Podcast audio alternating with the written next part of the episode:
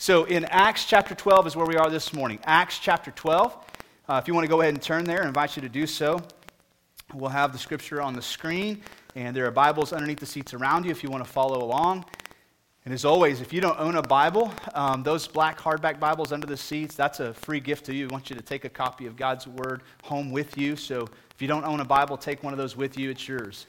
So um, through the Acts sermon series, we've been uh, looking at this story that God is writing with the church, and we're calling it the unstoppable church because we're seeing that despite man's best efforts to, uh, to slow the church down or to stamp it out, that ultimately the sovereign hand of God is blessing the church, and the more that man comes against the church through persecution, uh, the more the church seems to grow and flourish. And so it truly is an unstoppable church. And we're noticing that um, not only does uh, the story of the book of Acts tell the story of the church, but when we get to the end of the book of Acts, that's not the end of the story uh, with Acts 28. As a matter of fact, the story goes on through the New Testament, and the story goes on. Even today, right now, you are living as a part of the story of the unstoppable church.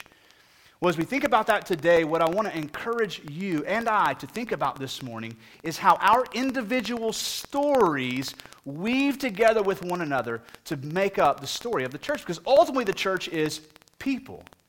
Individual stories that God is writing, weaving together our stories with one another to write the story of the church. And so today we're going to see in Acts chapter 12 several different stories unfold, God weaving these stories together. Now, just to bring you up to speed, the last two chapters in the book of Acts have been really exciting. A lot of exciting things are happening. Finally, this gospel message has left Jerusalem and has begun to cross geographic borders and cross ethnic and racial borders. Uh, truly, the gospel of Jesus is for anybody who would believe. And we've been celebrating that through Acts chapter 9, Acts chapter 10, Acts chapter 11. Well, today things are going to get hard again.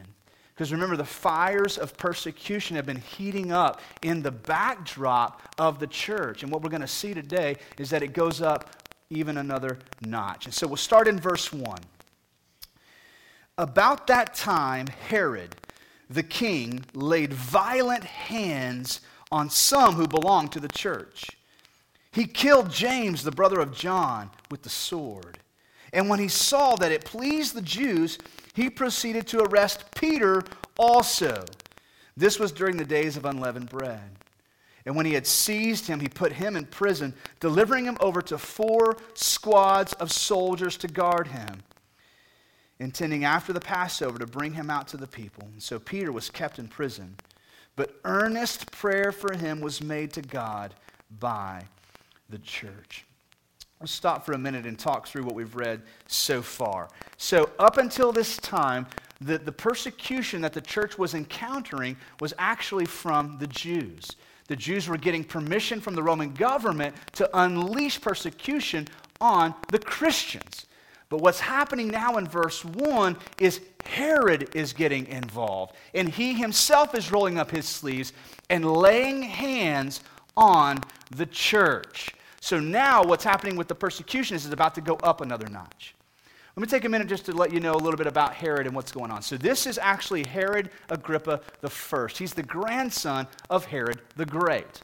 He, Herod the Great was the Herod when Jesus was born, attempted to stamp out every uh, Jewish boy within a certain region, region to kill Jesus. That was Herod the Great. Well, this is now his grandson, and he's brand new to power. And so, what has happened, and, what we've read so far, is he, he has issued um, this mission to stamp out the church. And so, what he's done is he's gone after um, the inner three from among Jesus' disciples. And so he said, Hey, where do we start? Let's start with the three who were closest to Jesus, which were James, his brother John, and Peter. And so, in these first few verses, he's gone after James and Peter. Now, what we're reading here is this that James was first up. He arrested James first and killed him with the sword. And we know from church history that James was first arrested, then he was drug out, drug out into public under Roman guard, and then beheaded by a sword. And up until the last minute, he did not recant his faith in Jesus. As a matter of fact, quite the opposite. The people who watched James walk to his death were so impressed with his faith and his courage and his allegiance to Jesus that one of the soldiers who was marching him out became a Christian from the jail cell to the gallows. And that soldier uh, was so impressed with James and his faith. Not only did he repent and become a Christian, but he said, You know what, James? If they're going to kill you, I'm going with you. And he himself gave his life there with James. Then, after that, because of the applause of the Jews, Herod, with this new thirst and hunger for power and, and to have the pleasure of the people, said, Well, let's do this again. Let's find Peter and let's arrest him. But now it was the time of Passover. And so the Jews wouldn't execute prisoners during Passover. We learned this with Jesus' story. They had to wait till Passover was done, and then they would execute. It's what happened to Jesus, and this is what's happening with Peter. He's holding him under arrest until the Passover is finished, and then he's going to take him out and do the same thing to Peter. What's the church doing? Fervently praying. Now, I want to do our best today to try to get inside of the story and what's going on here. Let's ask this first question what, what do you think the church was praying for? Now, think about it. They're feeling the heat of persecution. Any day, any one of them could have been drug out to the gallows to be beheaded. James has been arrested and killed. Now Peter has been arrested. And what do you think they're praying for? Well, ultimately, we don't know, right? We just know that they were earnestly praying and pleading to God. They're probably asking God be merciful to Peter. Allow Peter to get out of prison. If that's not your will, God, right? Continue to lead your church. Continue to guide us as your people. Glorify your name. Your will be done on earth as it is in heaven. We don't know what they were praying, but we know they were earnestly seeking the Lord during this time. Now, I want to take a moment just to kind of paint the backdrop here. So, first of all, uh, Luke introduces us to Herod by simply calling him Herod, which causes us, as we've already talked about, to think about Jesus' suffering and death, right? And not only that, we're at the Passover. It's like the, right, the night where Jesus had shared the Passover meal with his disciples. They broke bread and shared the cup. And then what happened? They went out to the garden to pray. Shortly after that, Jesus was arrested went to false trial, suffered, and was put to death. So, the kind of the backdrop to this narrative, right, is, is Jesus' own suffering. And, and so, for these guys, we hear the Apostle Paul talk about knowing Christ so intimately that he even knows him in his suffering. These early, early Christians sensed that when, when God allowed them to suffer for their faith, that they were participating in a small way in the suffering of Jesus and, and getting to know him even more intimately. Now, we don't know what they were praying for, but we know a lot about what we pray for, don't we? And I just wonder when we pray for things, what do we think is actually happening? We talk about it here often at Solid Rock, about our prayer life, because our prayer life says so much about our faith, doesn't it? And what we think about God and who He is and what He can do. And I think so often in our prayer life, what we're praying for is the easy way. Matter of fact, anybody by show of hands prayed this last week for the hard way? Right? We tend to bring our hard situations to God and then we lay before Him a couple of easy options. Just pick one, God. But we're, we gravitate towards what? The, the, the easy way. The, the, the way that, that, that leads us towards what's most comfortable. And we forget this greater reality that oftentimes in the hardness is where God brings about the greatest good in our lives. Isn't this how we share our testimonies?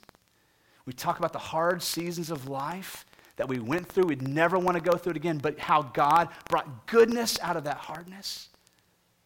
And I would venture to say that that's, that's where goodness comes from, is through those hard seasons in our lives. So we don't know what they were praying for, but we definitely know what we tend to pray for. God, here's a problem. Here's how I want you to solve it. Now, if I'll just pray with enough faith, it'll go that way. And we don't really realize what's actually happening during our prayers to the Lord. I want to kind of talk for a minute about prayer. So, first of all, Um, Psalm 34 teaches us so much about prayer. The psalmist says in thir- Psalm 34, this famous psalm, Delight yourself in the Lord, and then he will give you the desires of your heart. We like the back half of that verse, right? So we bring the desires of our heart to the Lord and we say, God, do this stuff. Make these things work out according to my will. And we forget that we first need to delight ourselves in the Lord, and then He will give us the desires of our heart. Commit your way to Him, and He will respond to you. And so, for prayer, what one of the things we need to realize is that most often what's happening in prayer is not that we're changing God's mind, but that He's changing our hearts. And He's aligning our hearts with His desires. Now, think about that. How many times have you, have you prayed for something over and over and over and over and over again and wondered, God, why aren't you answering my prayer? Maybe, just maybe, God is saying, why aren't you changing your heart? It's not what I desire to do. Now, I think there's a, a perspective that plays into this that we need to talk about. I think that for us, we, we need to understand we see the world through a certain set of lenses, don't we? First of all, we see the world through temporal lenses or temporary lenses. For most of us, life is about what's happening right now.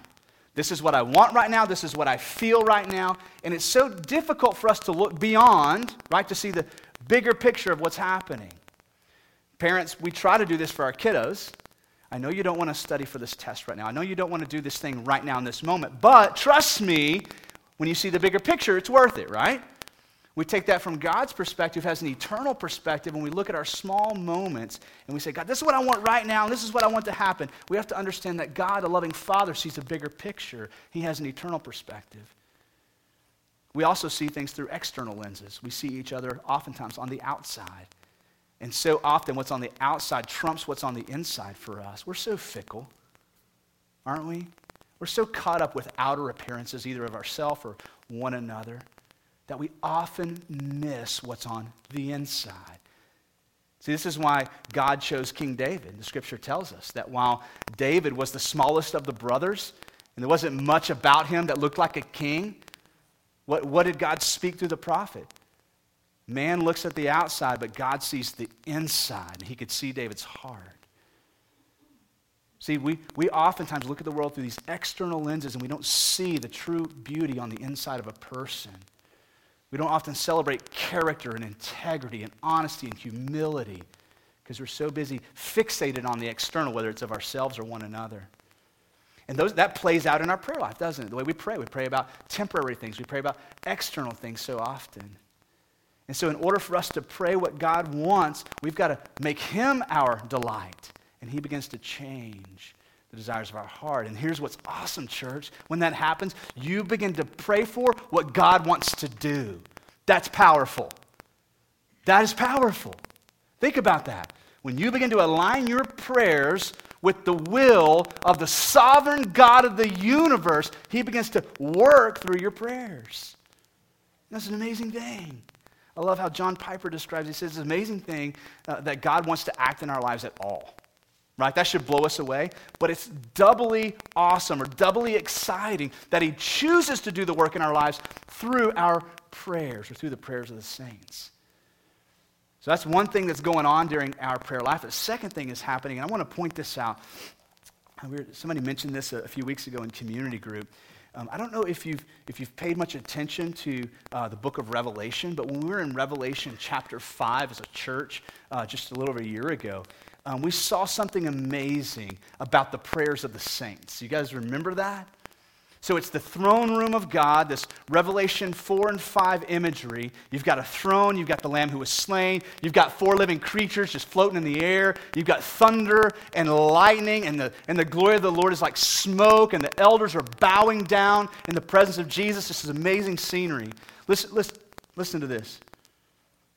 Revelation 5, and between the throne and the four living creatures and among the elders, I saw a lamb standing as though it had been slain with seven horns and seven eyes, which are the seven spirits of God sent out into all the earth. And he went and he took the scroll from the right hand of him who was seated on the throne. And when he had taken the scroll, the four living creatures and the 24 elders fell down before the Lamb, each holding, this is what I want you to see, a harp and, a, and golden bowls full of incense, which are the prayers of the saints. That description that every prayer you pray, Christian, and every prayer that has ever been prayed to God in faith has been collected in this moment, and it's all gathered together like incense to the Lord. Now, in this moment of eternity, does it matter what you asked for and whether or not God did what you wanted Him to do? It doesn't. Your prayers are bigger than that. Every prayer is an expression of worship to God. I believe in you. I trust in you. I believe your ways are better than my ways. God, here's what I want, but don't do what I want. I'm a fool, right? Don't do what I want. I can't see past today. Oh, God, do what you believe needs to be done. And here's what we know in faith our God is a good God, and He's good even in the hard moments. He's good in just a minute in Peter's life when he rescues him from prison, and he was good in James's life as he escorted him to the gallows. You see, we, we read this story and we go, oh, poor James. Well, that's not fair. Why did James get the sword and, and Peter's about to get rescued by an angel? Like, how's that fair? But if we could see it from an eternal perspective, from James's perspective, what would he say? Hey, I was first there. You kidding me? I got to get there first. I'm excited about that.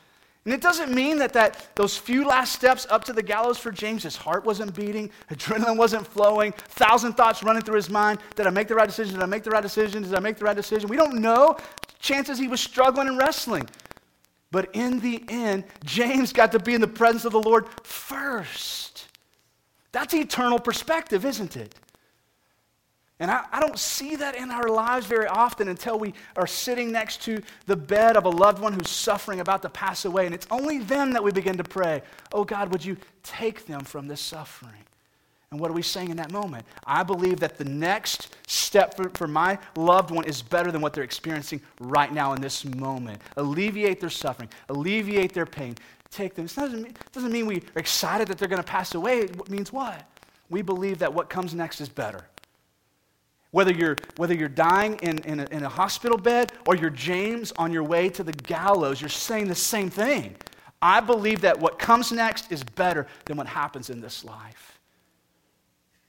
So I don't believe the church was just, just asking God, oh, please, God, give Peter an easy way out. Oh, God, please make this easy. I believe they were worshiping God, saying, God, whatever you see fit to happen, make it happen. Don't do what we want to be done, do what you want to be done. And so what happens after this is truly amazing because God steps in, and, and, and so Peter is going to get rescued. Now, before we think about Peter and go, well, the reason God rescued him is because this is faithful Peter, right? It's because he was praying and worshiping and witnessing. No, Peter was asleep. Peter was asleep when God decided to rescue him. Matter of fact, the angel has to jab him in the ribs to wake him up. So an angel of the Lord comes to Peter, pokes him in the side, said, Peter, get up Peter's like trying to wake up. Get dressed, put on your cloak, come with me. And we know that he's still not fully awake because it says that he thought he was dreaming at first. This isn't about Peter's faith, it's just about how God chose to work in this moment to rescue Peter from prison. Peter gets out of prison and he's out in the, in the, in the freedom of the fresh air and he begins to wake up and he says, Okay, where am I going to go? Well, he heads over to the house of the mother of John Mark. Okay, this is Mark who wrote the Gospel of Mark. So Peter heads over to his house, his mom's house, and a, and a young girl answers the door. Uh, her name is, is Rhoda, and, uh, and she's like so excited when she sees Peter, she doesn't unlock the door. She's like, Whoa, it's Peter! And she takes off running and goes and like she's in the other room telling all the adults, all the grown ups, right? Peter's at the door, Peter's at the door. And they're like, Come on, Peter's in prison. Peter's to get killed tomorrow. Like, Jane, what? Come on. No, no, seriously, come see. And so the adults come and they see, and Peter's still out there knocking. Somebody let me in? Seriously. And so they open the door and they let Peter in and they celebrate together. Now, I want to think about this. Because, see, we read this story and, and we think, man, poor James. Think about it from James's dad's perspective. Now, we know a little bit about James's dad. So you remember Matthew 4, when Jesus first came to Peter and Andrew, they were fishing. He said, What? Hey, guys, Drop your stuff, come follow me, and I'll make you fishers of men. Then Jesus goes to two other brothers, James and John, who were with their father, Zebedee, and they were on the side of the shore mending the nets. So they probably were done fishing or about to go fishing. And Jesus comes to them while they're in the boat with their dad. And he said, Hey guys, you come follow me. I'll make you fishers of men. And Matthew records that immediately they dropped their nets and left their nets and their father to go follow Jesus. That was a big deal. In this culture and time, boys didn't leave their fathers, daughters did. Daughters got married off and they moved in with boys who lived in their father's homes, who did what their dads did for a living. They were carpenters, the sons were carpenters. Fishermen, sons were fishermen. James and John were just doing what their dad did. So this was a big moment for them when they dropped their nets and left their dad. What they were saying is, We leave the story that we've been writing with our life, and Jesus, we trust you to write a better story. Now, did James fully know what was going to take place? Probably not. But we know that Jesus told him along the way some things. He pulled him aside at one point and said, Hey, guys, before you take another step further, I want you to count the cost, what this could cost you to follow me. And just a little bit later, he stopped them again. He said, Hey, guys, listen, before you follow me any further, I need you to understand something. If you're going to come after me, if you're going to follow me, you need to be willing to take up your cross, deny yourself daily, and then come after me. Think about that from Zebedee's perspective. Why did my son have to die? And why did Peter get to live?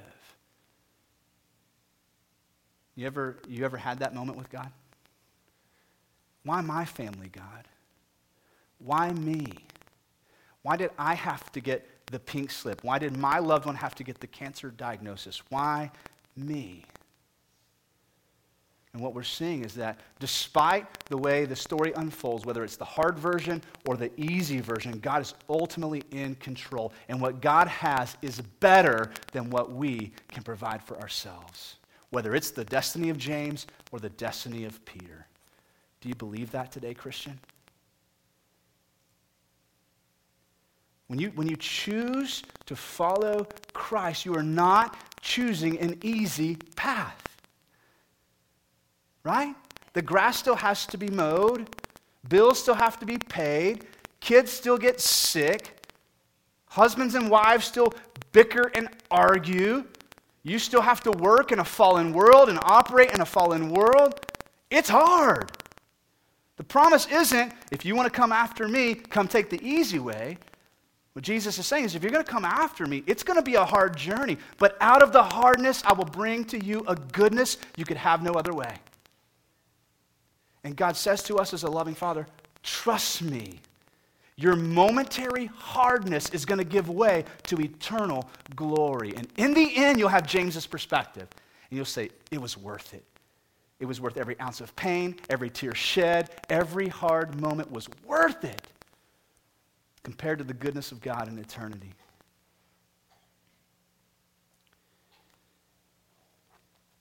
There's a certain conversation that um, Mark, the gospel writer, records. Um, James and John, I don't know if you know this or not, they pulled Jesus aside at one point, and they, they asked Jesus for a favor. Uh, in Mark uh, chapter 10, they asked Jesus, Hey, Jesus, when you get to heaven, can, can we sit one of us on your left and one of us on your right? I want to read to you Jesus' response to James and John. He said to them, you do not know what you're asking for.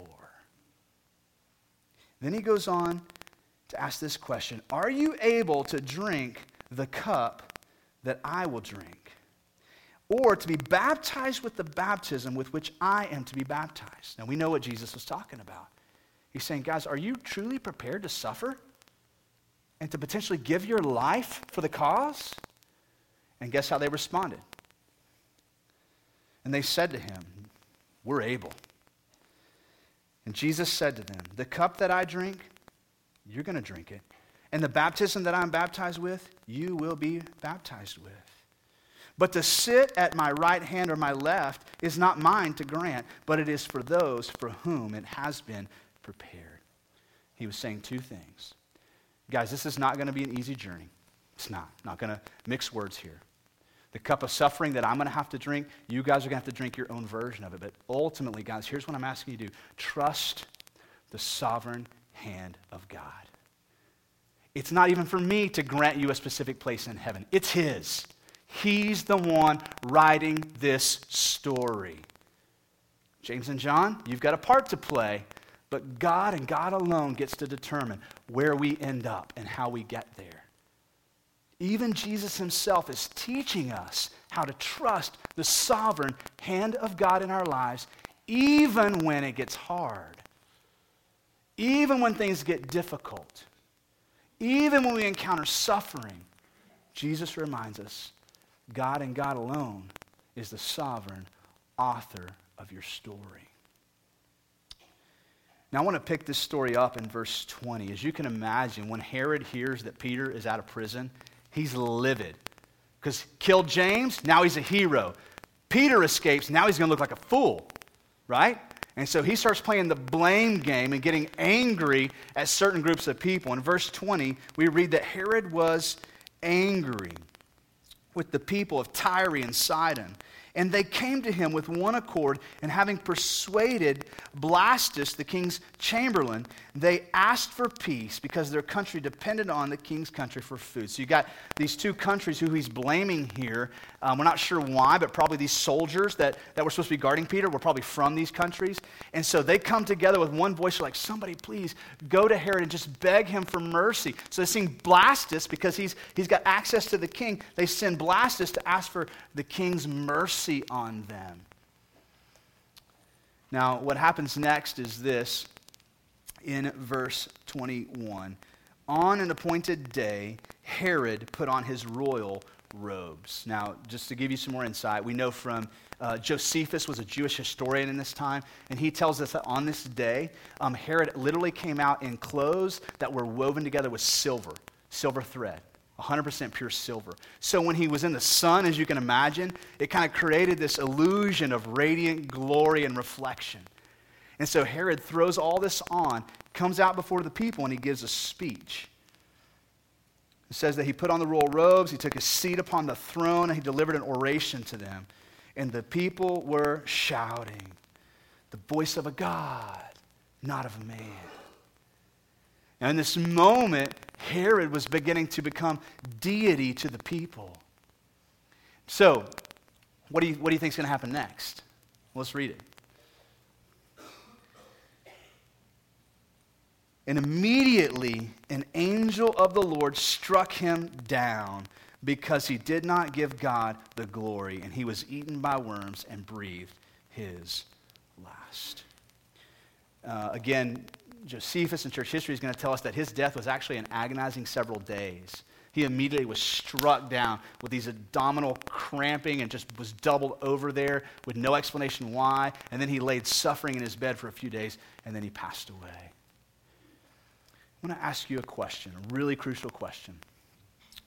Who's the main character of Acts chapter 12?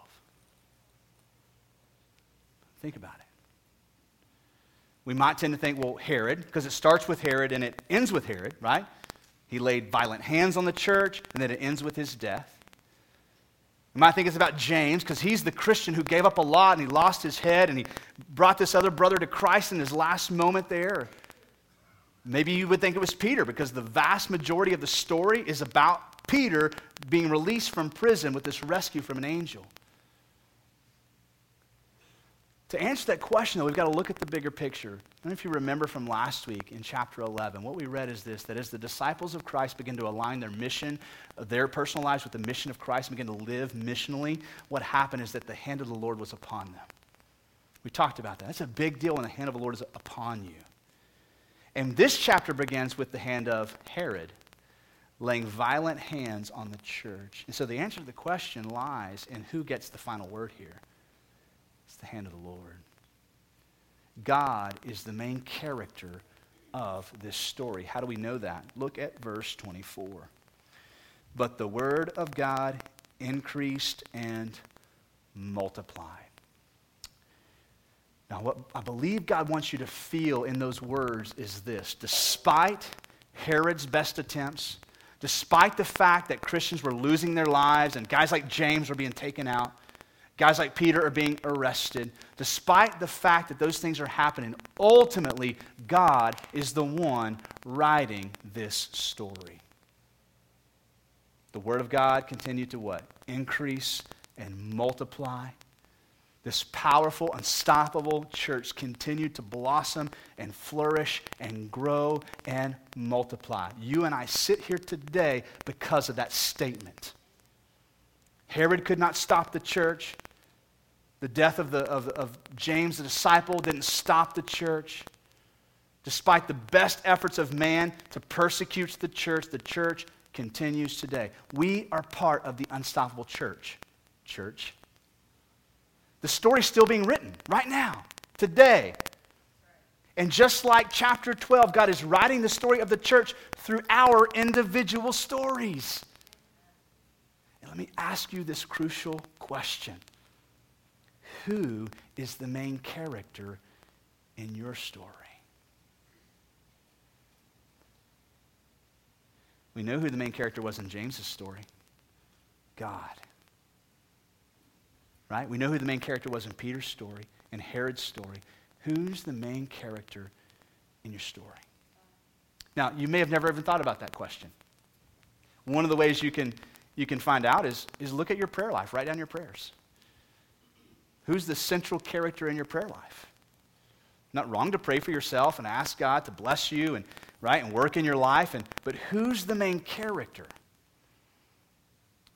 Now, I want to end here today with you on a, on a, on a couple of notes. First of all, um, if you're here today and you're a Christian, um, I hope that um, God has maybe corrected some misconceptions in your mind and heart about who He is. He's a loving father who will allow his children to walk through hard things for their greater good. That's who God is. He doesn't always provide the easy way. Sometimes he rescues us from prison, and sometimes he lets us lose our head. Why? Because his perspective is eternal and his perspective is internal. He doesn't get fixated with all the, the things we get fixated with. And maybe today you realize why God hasn't maybe answered a specific prayer you've been praying for. Because you've been asking, but you haven't been submitting and saying, God, your will be done here. And then trusting God to walk you through that situation according to the way He sees fit. So I, I hope that that's happening in, in, our lives today, in our hearts today, and God's just transforming the way we see Him, the way we see the world, even the way we pray, the way we trust if you're here today and you're not a Christian, this could be like your first day in church or your thousandth day in church, and maybe today for the first time you're realizing, okay, this is who God is. I want to let you know some things. First of all, the journey of following God is a faith driven journey. So God's not expecting you to go fix your life up and then come follow Him. One, you can't do it. Ask the rest of us. We've tried it. You can't. You got to have his help to get life fixed up, right? So God doesn't ask you to fix it all up and then come to him. What he's saying is, I want you to come to me in faith. I want you, first of all, come to me in faith, believing that I'm real. Let's start there, right? Some of us need to realize that we're not God, like Herod thought he was God, the gods of our own life, and realize, oh, there is a sovereign God of the universe. And not only that, the sovereign God of the universe loves me and is merciful and kind unto me. How do I know that? He sent his only son to die for me in my place. Holy cow, I'm a dad. That's a big deal. So maybe today you would come to that realization that not only is there really a God, but he truly loves you. So much so that he would give his only son to take your place. That you would have forgiveness of sins, a relationship with God, and hope for eternity beyond this life. And here's how you get that by simply believing. Coming to God and saying, I believe that you're real. Here's the mess that I call my life. Right? Let's just be honest. Here's the story I've been writing. It didn't even make sense to me. God, here it is. Write a better story.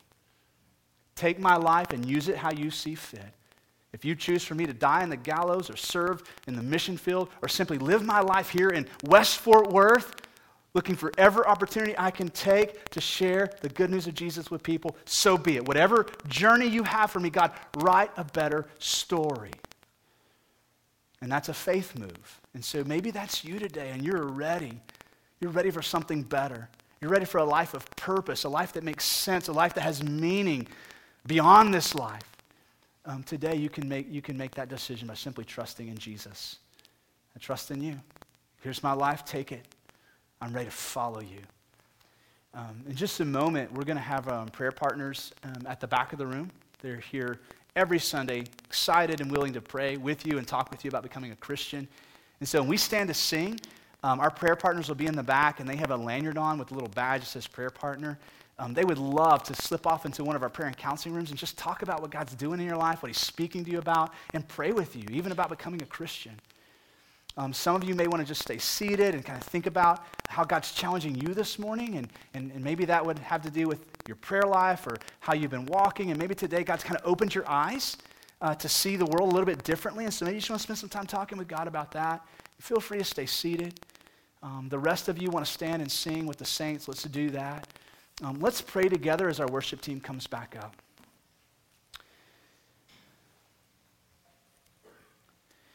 Father, we're so thankful for Acts chapter 12.